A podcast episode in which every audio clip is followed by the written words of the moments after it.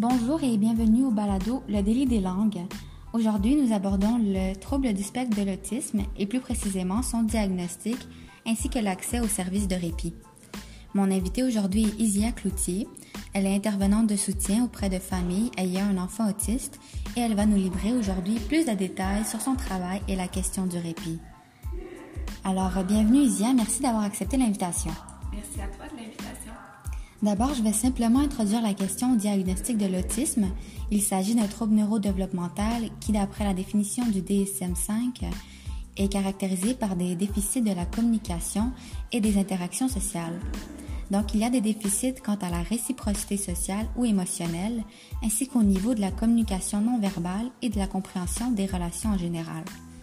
Un second critère doit être rempli, qui est le caractère restreint et répétitif des comportements, des intérêts ou des activités. Comme le nom du syndrome le dit, c'est un spectre et il y a un éventail de profils autistiques qui peut aller du mutisme à une grande volubilité. Donc, on a ici un enjeu où nous avons peu de critères diagnostiques mais un tableau clinique très varié. Le diagnostic peut être particulièrement insidieux pour les personnes qui présentent des symptômes plus légers. Il peut donc se faire remarquer plus tardivement pour ces personnes, comme lors de, l'entrée à l'école, où euh, les capacités adaptatives et les mécanismes de compensation ne sont plus suffisants pour surmonter les obstacles. De manière générale, les enfants présentant un TSA seraient moins vite repérés que les enfants ayant un retard, puisque les manifestations comportementales et pathologiques sont plus visibles. D'après l'article de Bernadette Roger, les enfants diagnostiqués à 18 mois sont ceux qui présentent des compétences de communication par le langage et des capacités d'adaptation moindres que celles des enfants diagnostiqués à 24 mois. La recherche démontre d'ailleurs que l'intervention précoce est déterminante dans le développement des personnes ayant un TSA.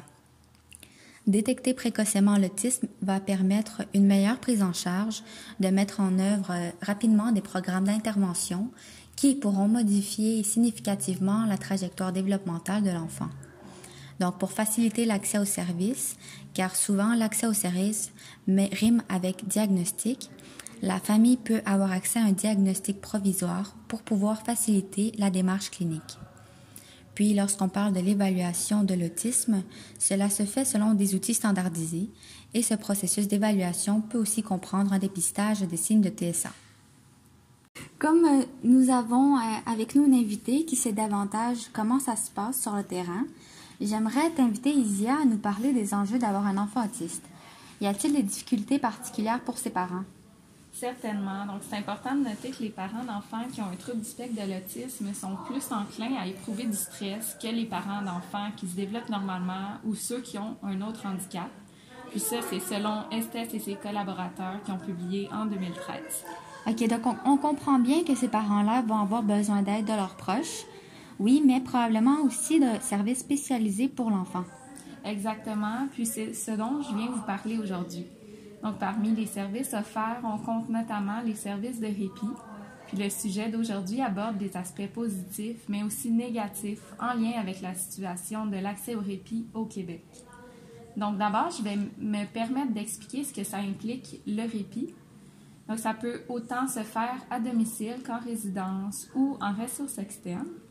Et dans le cas du répit à domicile, ben, c'est une personne qu'on appelle un intervenant de soutien qui vient au domicile de la personne autiste pour offrir du répit aux parents puis à la fratrie. La famille peut alors décider de ce qu'elle va faire de ce temps de répit-là. Euh, certains vont en profiter pour passer du temps à l'extérieur, puis d'autres vont simplement vaquer à leurs occupations dans la maison sans avoir à s'occuper de leur enfant. Euh, pour ce qui est des ressources externes, j'entends par là des maisons de répit, par exemple, puis dans ce cas-là, ben, les parents vont porter leur enfant pour quelques heures, puis parfois même pour une nuit afin de profiter d'un moment de répit. OK, donc on saisit bien l'importance de ce service-là pour les familles qui composent avec le TSA. Maintenant, la question qui tue, est-ce qu'on est capable d'offrir ce service? Je pense notamment aux nombreuses pénuries de main-d'œuvre et aux coupures budgétaires du gouvernement. Effectivement, c'est bien beau d'avoir l'idée, mais toujours faut-il l'appliquer. Hein? D'abord, si on contextualise un peu, bien, selon un document publié par le ministère de la Santé et des Services sociaux du Québec en 2012, les parents d'enfants qui ont un TSA ont beaucoup de difficultés à trouver du soutien. Puis pour contrer cette problématique, le gouvernement a offert en 2008 une augmentation des ressources financières en ce qui a trait au soutien aux familles. Ces ressources-là peuvent notamment être utilisées pour payer un séjour dans une maison de répit à son enfant, par exemple. J'imagine que cette augmentation a été bénéfique pour ces familles. Mais en fait, pas tellement. Ça n'a pas été suffisant parce que, comme tu l'avais prévu, le problème réside plus dans l'accès au répit que dans les ressources financières allouées aux familles. En effet, les organismes présentent de longues listes d'attente, puis même que dans certaines régions plus éloignées, il n'y a pas de service adapté aux besoins de l'enfant. Puis les parents doivent parfois faire plus d'une heure de route pour conduire leur enfant à la ressource la plus proche. Puis concrètement, je suis curieuse, est-ce que tu as des statistiques sur les bienfaits des services de répit? Oui, d'abord, Harper et ses collaborateurs, en 2013, ont étudié l'effet de l'offre de répit sur la qualité de vie conjugale et sur le stress chez les parents d'enfants qui ont un TSA.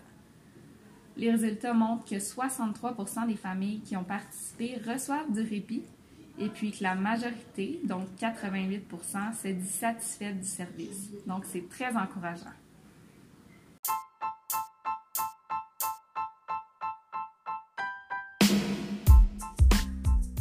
OK, quand même, tu as dit que 63 des familles reçoivent du, du répit. C'est beaucoup quand même. Oui, effectivement, mais l'étude a été faite aux États-Unis au Québec, j'ai pas trouvé de chiffres concernant l'utilisation de services de répit. Ah, d'accord.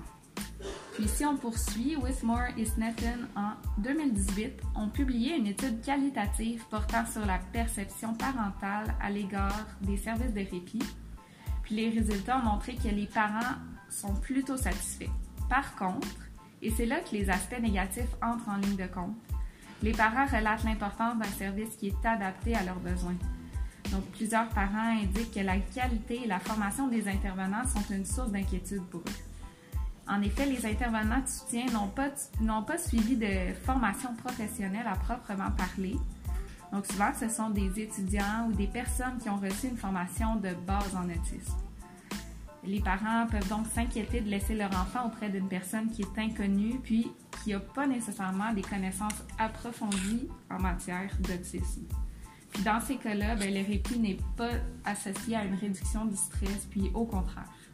Wow, j'avais pas pensé que le répit pouvait avoir des effets négatifs sur le stress parental. Et eh oui, puis même que Cook et ses collaborateurs en 2020 montrent que l'accessibilité, l'inflexibilité, le manque de choix et l'emplacement des services sont problématiques. C'est une chose d'avoir accès aux services de répit et de réussir à se tailler une place sur les longues listes d'attente, mais la qualité est tout aussi importante que l'accessibilité.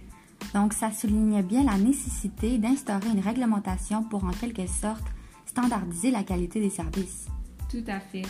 Je crois que tous les intervenants devraient avoir reçu une formation adéquate au préalable, pas seulement une formation de base. Cette formation devrait non seulement informer la personne sur les caractéristiques du TSA, mais aussi expliquer comment intervenir auprès de cette population. Mais pour former, ça prend des sous. Puis c'est pour ça que c'est important de continuer à faire valoir notre point puis se faire entendre par les décideurs de politique gouvernementale. Ça, c'est certain. Ah, pour conclure, est-ce que tu aurais un mot de la fin et quelque chose à rajouter? Oui, bien pour conclure, je considère que l'accès aux services de répit est nécessaire pour les familles d'enfants qui ont un TSE. Donc, on l'a vu, le répit permet notamment la réduction du stress parental. Par contre, on devrait améliorer, diversifier les services et aussi certifier la qualité de ceux-ci. On l'a expliqué en commençant, les parents vivent assez de stress en lien avec le processus de diagnostic de leur enfant. Ça serait important qu'on simplifie l'accès aux services par la suite. Donc pour l'avenir, on souhaite vraiment que le gouvernement entende nos demandes. Pour attirer des intervenants dans le domaine de l'autisme, il faut améliorer les conditions de travail et améliorer les salaires on sait qu'il y a une grande difficulté de rétention du personnel. Puis ça, ça aide vraiment pas à faire avancer les listes d'attente. Avec de tels changements, je crois vraiment qu'on pourrait arriver à faire changer les choses. Effectivement, ce serait la moindre des choses. On va se laisser là-dessus. Je crois que ça conclut bien le balado d'aujourd'hui. Je vous invite à suivre Isia sur les réseaux sociaux et à vous abonner au balado pour ne rien manquer. À la prochaine. Bye.